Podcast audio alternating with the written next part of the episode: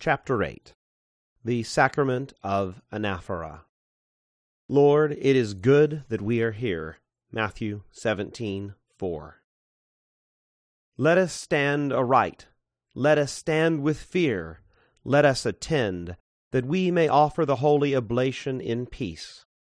When, after the confession of faith, we hear this summons, something happens in the liturgy that is difficult to express in words, occurring only from within, perceptible only spiritually, a passing over into another level. Something has been completed, and now something is obviously beginning. What? The generally accepted answer to this question goes something like this. We now begin the Eucharistic canon, that chief part of the liturgy during which the sacrament, i.e., the change or the transubstantiation of the Eucharistic gifts of bread and wine into the body and blood of Christ, is accomplished. But, although formally correct, this very answer gives rise to further questions, demands refinement, for, as I shall try to demonstrate, one can understand it in different ways, and on these various understandings depends, in turn, one's entire conception of the liturgy, of its place not only in our life, and not only even in the life of the Church, but in the mystery of the salvation of the world, as the return and the ascent of the creation to the Creator. So, first of all, what do we mean by defining this part of the liturgy as the chief part? Or, more precisely, what can and what must we mean? This word presupposes a certain correlation, a certain link between the chief and the non chief, and outside of this link it makes no sense.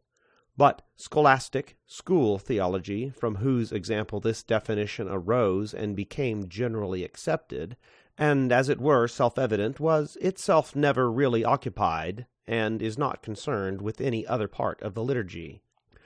On the contrary, at first in the West, and then, by imitation, also in the East, it was precisely scholastic theology that reduced the entire sacrament of the Eucharist to one of its parts, the Eucharistic canon, and as if that were not enough, to one single moment within it, the transubstantiation. And it is precisely because of this reduction that all the remaining parts of the liturgy, which we have been discussing in the preceding chapters, prove to be, in relation to this no longer chief, but one and only part, of a different nature and therefore unnecessary for the theological definition and comprehension of the sacrament of the Eucharist. Finally, it is precisely their superfluity for theology that has destined them only for, on the one hand, the liturgists and rubricists, and, on the other, religious feeling and the unrestrained efforts peculiar to it to find everywhere in worship illustrative symbolism, which usually has no relation whatsoever to the sacrament.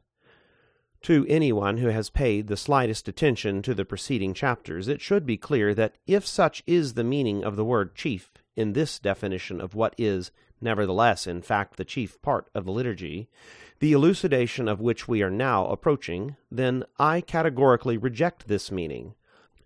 I reject it because in it I see the most glaring example and evidence not only of the one sidedness or insufficiency, but, speaking to the point, the depravity of our stillborn Western school theology, a depravity that nowhere reveals itself so obviously as in its approach to the Holy of Holies of the Church the Eucharist, and the sacraments. Therefore, it was not to sound more solemn, but perfectly, consciously, and responsibly that I have entitled each of the chapters devoted to the first parts of the liturgy, entrance and assembly, reading and proclamation of the Word of God, offering, kiss of peace, and confession of faith, with the word sacrament.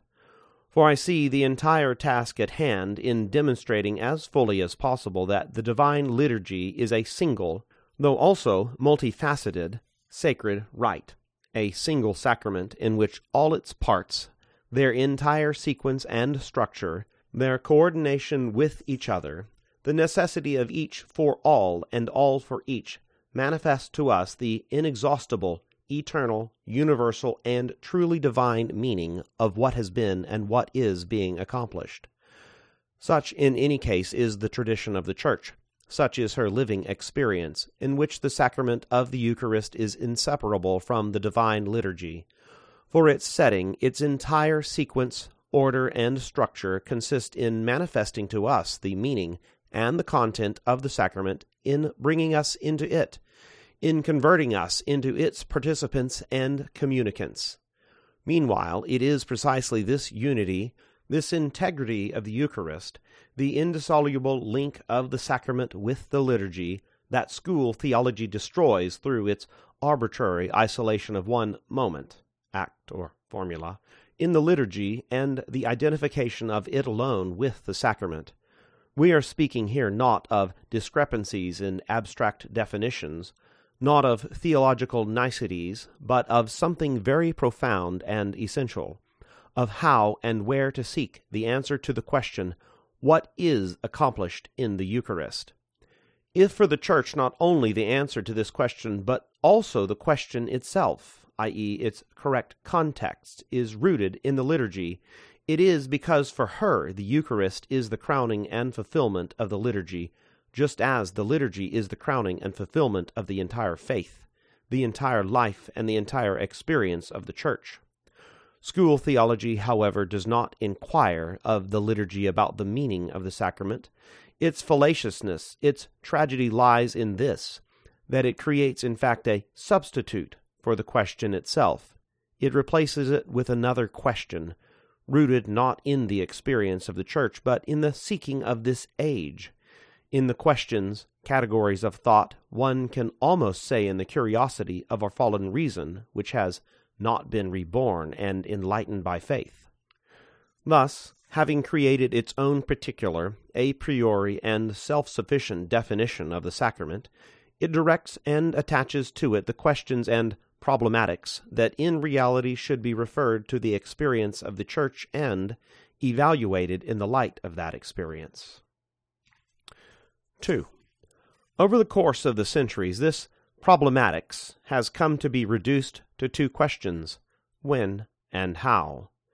When, in other words, at what moment are the bread and wine transformed into the body and blood of Christ? How, in other words, what is the causality by which this is accomplished? Literally hundreds of books have been written in answer to these questions, and even to this day they constitute the subject of intense disputes between Catholics and Protestants, between East and West.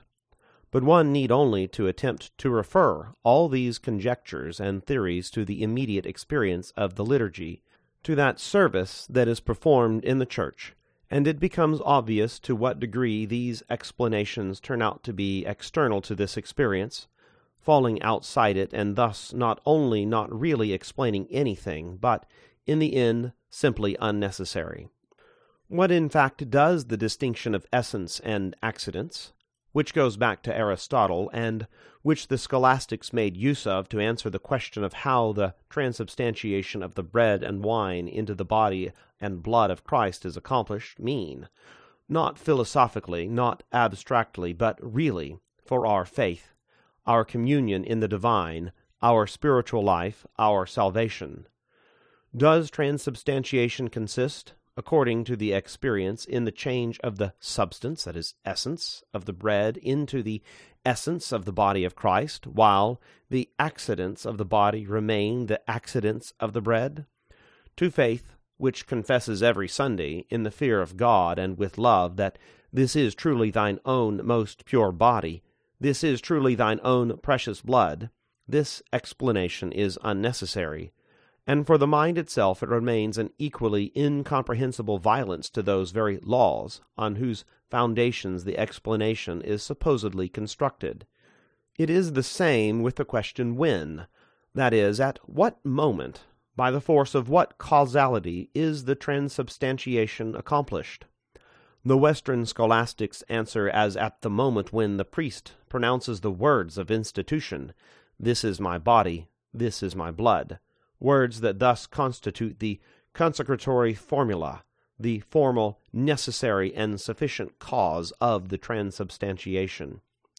In rejecting, and rightly, as we shall see later, this Latin doctrine, Orthodox theology in turn affirms that the transformation is accomplished not through the words of institution, but through the epiclesis, the prayer of the invocation of the Holy Spirit, which, in our order of the liturgy, immediately follows these words. But since it is in fact constrained by the same method and the same problematics, this theology does not reveal what ultimately is the meaning and importance of this dispute. One consecratory formula is replaced with another, one moment is replaced by another moment, but without disclosing the very essence of the epiclesis, its true significance in the liturgy. The point of all that has been said, and I shall emphasize this over and over, is not that, having become convinced of the uselessness or the impossibility of theological comprehension, we should simply dismiss these questions and as a result explain the Eucharist with that hackneyed but fundamentally blasphemous formula, it is impossible to understand, it is only necessary to believe. I believe and I confess that for the Church, for the world, for mankind, there is no more important, more urgent question than what is accomplished in the Eucharist. In reality, this question is most natural to faith which lives by the thirst for entry into the wisdom of truth, by the thirst for the logical, i.e., reasonable service of God that manifests and is rooted in the divine wisdom.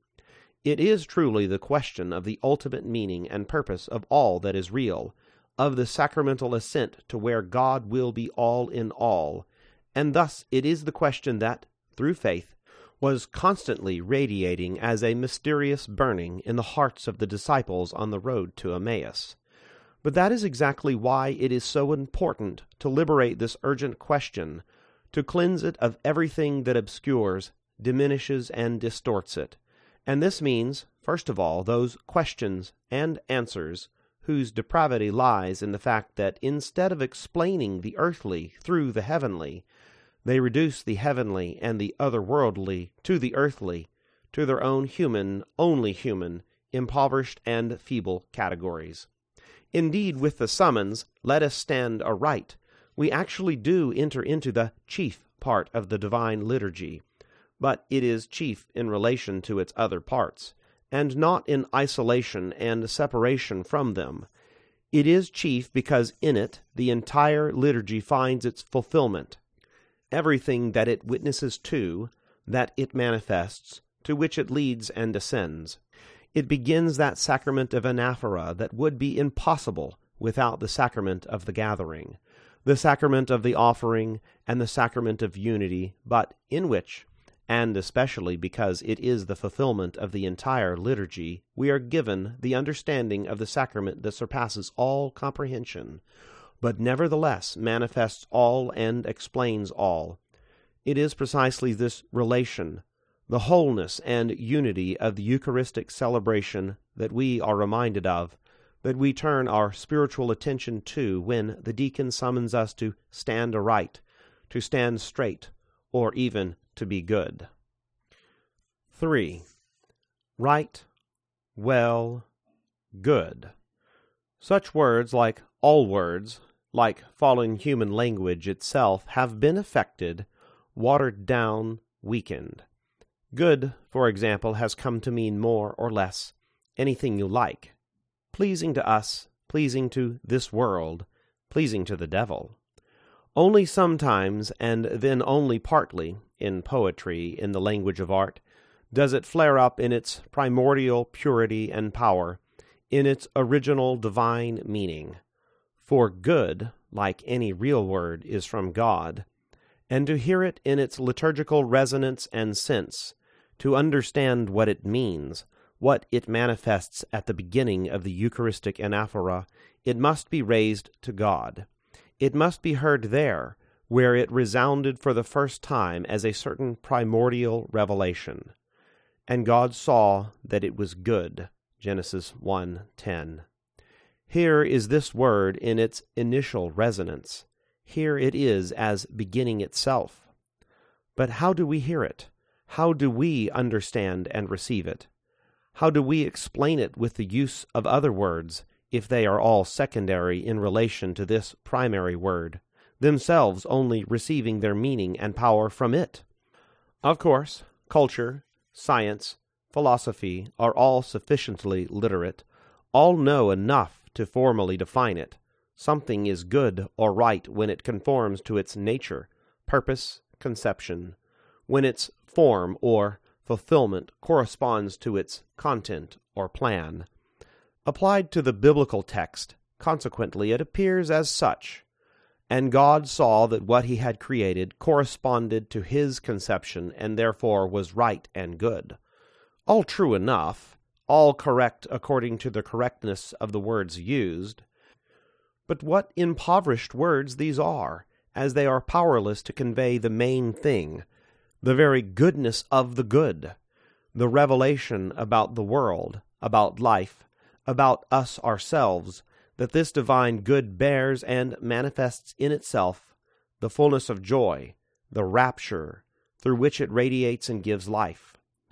But where then are we to find, not the explanation, not the definition, but above all the very experience, the first hand knowledge of this primordial, imperishable good.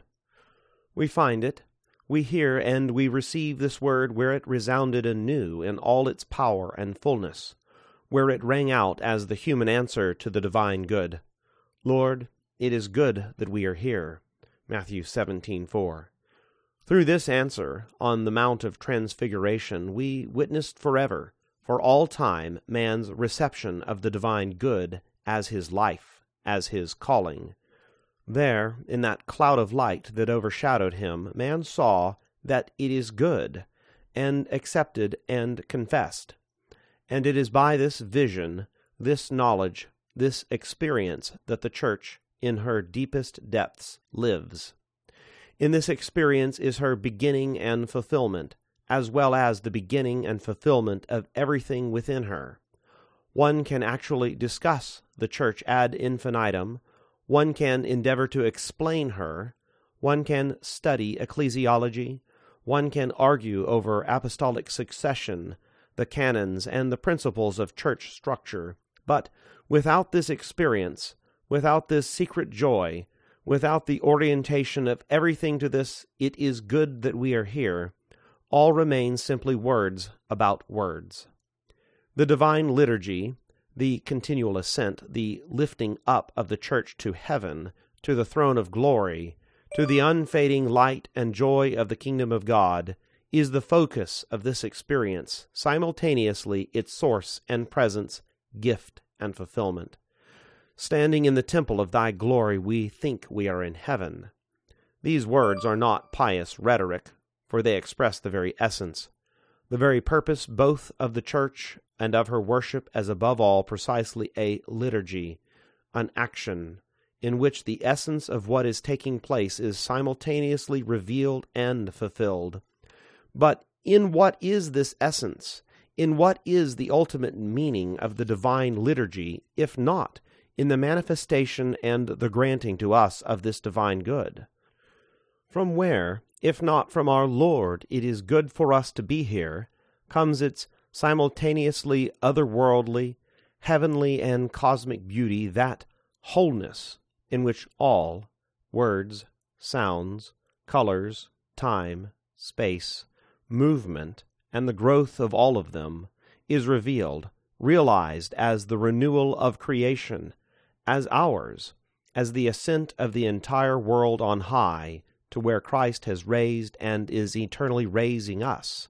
And therefore, if it is at all appropriate to speak here of causality, of when and how, then this causality binding together the liturgy, making each of its parts precisely a part, a stage, and thus a condition and cause of further ascent, is contained in this good, through the knowledge and experience and partaking of which the Church lives. This divine good assembles the church as the new creation, renewed by God. It transforms this gathering into entrance and ascent. It opens the mind to the hearing and reception of the Word of God. It includes our sacrifice, our offering in the one, unrepeatable, and universal sacrifice of Christ. It fulfills the church as the unity of faith and love. And finally, it brings us to that threshold we have now approached, to that truly chief part, in which all this movement and growth will find its completion and fulfillment at Christ's table in his kingdom. And therefore, unless we see the entire liturgy as the gift and fulfillment of this divine good, we will never know what is fulfilled in this chief part. We will not know what is accomplished in the Eucharist and in its summit the transformation of the bread and wine with us, with the church, with the world, with all and through all. The words of the deacon also witness to this good, and call us to stand in it, as they now begin the chief, for everything is about to be fulfilled in it, part of the liturgy. 4. Three exclamations of the celebrant and three short replies from the gathering comprise an introductory dialogue by which the sacrament of the anaphora begins. The first is the solemn blessing. It exists in every Eucharistic prayer, without exception, that has come down to us, although it comes in various formulas, from the simple, The Lord be with you, of the Roman and Alexandrian liturgies, to our Trinitarian formula, which is almost identical with the one we find in the Apostle Paul. The grace of the Lord Jesus Christ, and the love of God the Father, and the fellowship of the Holy Spirit be with all of you. 2 Corinthians 13:13. 13. The meaning of this blessing is always and everywhere the same. The triumphant affirmation and confession that the church is gathered in Christ, and in him offers the Eucharist. And this means that there we are in such unity with Him that everything done by us is accomplished by Him, and everything accomplished by Him has been granted to us. It is precisely this that is emphasized by the irregularity of this blessing's Trinitarian formula. Its irregularity lies, of course, in its contrast to the formula that is always otherwise used Father, Son, and Holy Spirit.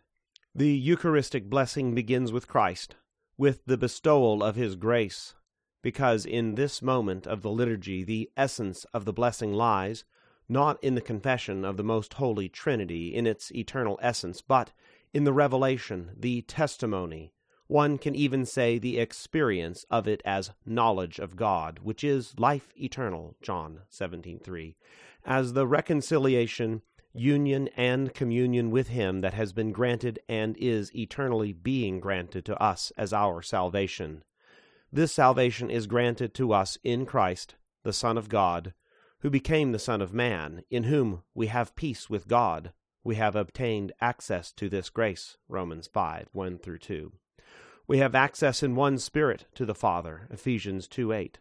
For we have one mediator between God and men, the man Christ Jesus, 1 Timothy 2 5, who has said, I am the way, and the truth, and the life. No one comes to the Father but by me. John fourteen six. Christian faith begins with the encounter with Christ, with the reception of Him as the Son of God, who manifests the Father and His love to us. This acceptance of the Son, this union in him with the Father is fulfilled as salvation, as the new life, as the kingdom of God in the communion of the Holy Spirit, which is the divine life itself, divine love itself, communion with God. And thus the Eucharist is also the sacrament of our access to God and knowledge of Him and union with Him. Being offered in the Son, it is offered to the Father being offered to the Father, it is fulfilled in the partaking of the Holy Spirit.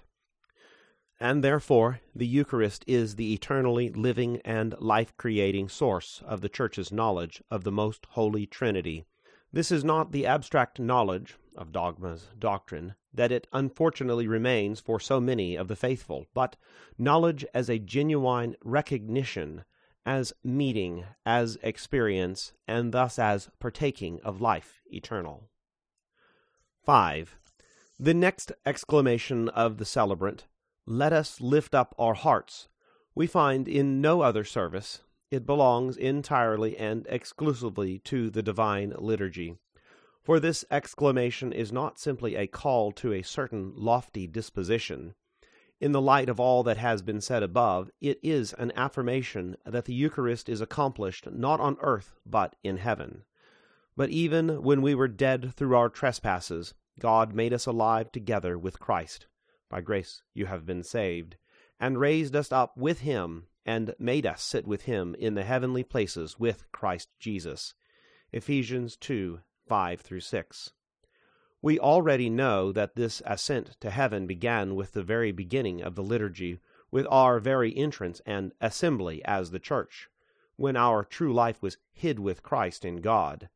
And need we demonstrate and explain that this heaven has nothing in common with that heaven that Bultmann and his followers, with their condescending scientificity, debunk for the sake of demythologization and an explanation of it to contemporary man that would supposedly save Christianity, and of which St. John Chrysostom already said over fifteen hundred years ago, What is heaven to me? When I contemplate the Master of heaven, when I myself become heaven.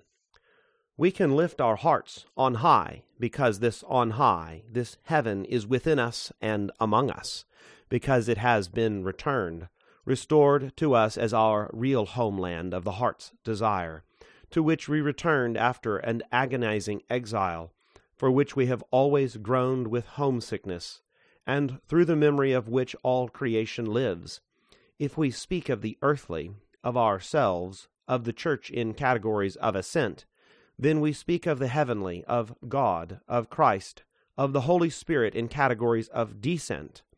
But we are saying the same thing. We speak of heaven on earth, of heaven as having transfigured the earth, and of the earth as having accepted heaven as the ultimate truth about itself. Heaven and earth will pass away. Mark 13:31. They will pass away in their opposition, in their rift from each other, and they will pass away because they shall be transformed into a new heaven and a new earth. Revelations 21 1. Into the kingdom of God, in which God will be all in all. For this world it is as yet in the future, but in Christ it is already revealed, and in the church it is already anticipated and the Eucharist raises and elevates us to this heavenly kingdom of God from on high, and in it the Eucharist is accomplished. But that is why the call, Let us lift up our hearts, also sounds like a solemn and ultimate warning. Let us beware that we do not remain on the earth, says St. John Chrysostom. We are able, we are free men to remain down below, and not hear, not see, and not receive this difficult ascent. But if we remain on earth, we have no place in this heavenly Eucharist, and in that case our presence at its celebration becomes our condemnation.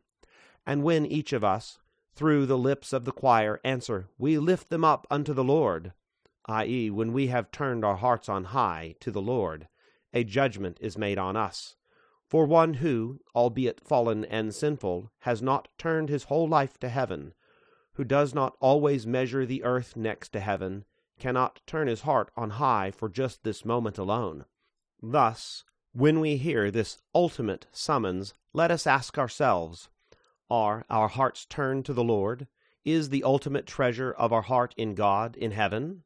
If so, then, in spite of all our weakness, all our fallenness, we have been received into heaven. We behold now the light and the glory of the kingdom. If not, the sacrament of the coming of the Lord to those who love him shall be for us the sacrament of the coming judgment. 6. Let us give thanks unto the Lord.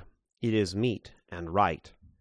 These words are the beginning of the traditional Hebrew prayer of thanksgiving, and the Lord doubtlessly uttered them when he began with this prayer his own new thanksgiving, which was necessary to bring man to God and save the world.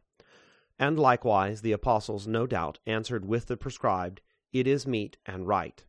And each time the church celebrates the remembrance of this thanksgiving, she repeats after them and with them, It is meet and right. Salvation is complete, After the darkness of sin, the fall, and death, a man once again offers to God the pure, sinless, free, and perfect thanksgiving. A man is returned to that place that God had prepared for him when he created the world. He stands at the heights before the throne of God.